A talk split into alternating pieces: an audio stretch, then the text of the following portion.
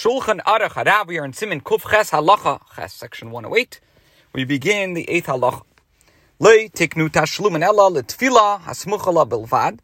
The sages ordained compensation only for the immediately preceding Shemana Esrei. And now we're going to give an example.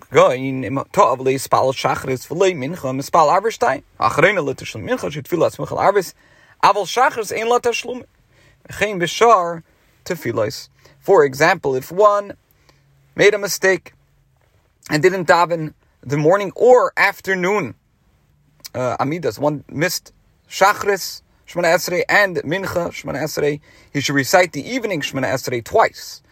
The second serving as compensation for the afternoon Shemana Esrei, which immediately precedes the evening Shemana Esrei. There is, however, no way to compensate for the morning Shemana Esrei. Similar concepts apply with regard to the other Shemana Esrei prayers.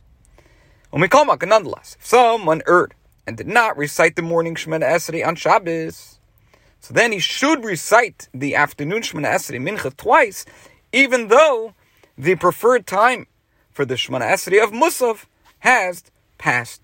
In other words, the Musaf service should preferably be recited before the seventh seasonal hour of the day. If it was not recited by that time, it is considered in its context as if its statutory time had passed.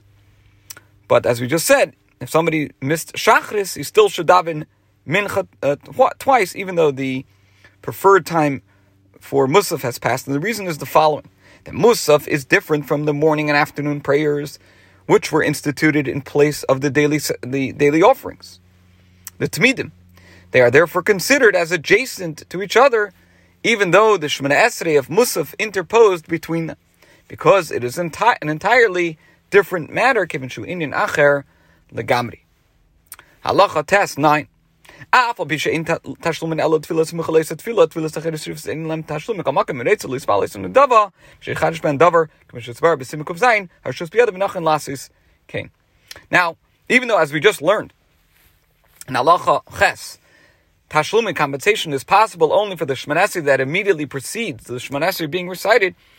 and no compensation can be made for other prayers that were omitted.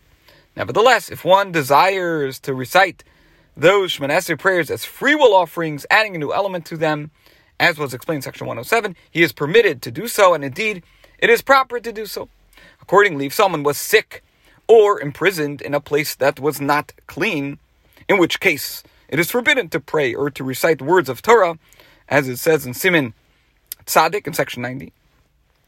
So it's proper that when he is released, he should recite all the Shemana Esrei prayers that he missed, making a fresh addition to each of them. Now, if he was released from prison on Rosh Chodesh, he should include Ya'aleh V'Yavo, which is an addition that is made to the Shemana Esrei Rosh Chodesh, in each Shemana Esrei.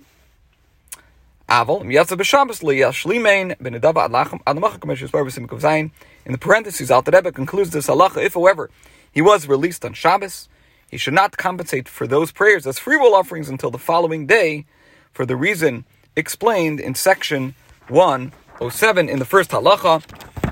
If you go back and take a look, there it explains that on Shabbos we do not daven uh, tashlumin because Nadarim and Nadavis, uh, vowed offerings and gift offerings, are not sacrificed on those days, on Shabbos and on Yom Tov. Halacha Yud 9, uh, excuse me, 10. Over If the entire day passed and one did not recite Musaf, there is no possibility for compensation. And here's the explanation why. How could one read the verses describing the sacrifices when the time of Musaf has passed? Moreover, the Zayin Brachas, the seven blessings of the Shemana of Musaf, were ordained solely according to the motif.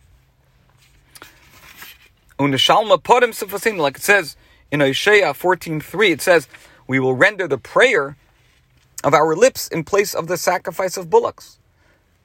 And in this case, it is certainly appropriate to say that since the time has passed, over Zmani, Batakarbani, the sacrifice can no longer be offered.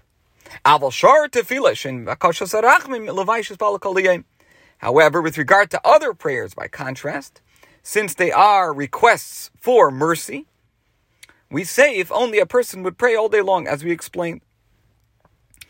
Unlike the Shemana Esrei of Musaf, the dominant theme of the three daily Shemana Esrei prayers, even those that are recited on Shabbos and Yom Tov is a request for divine mercy.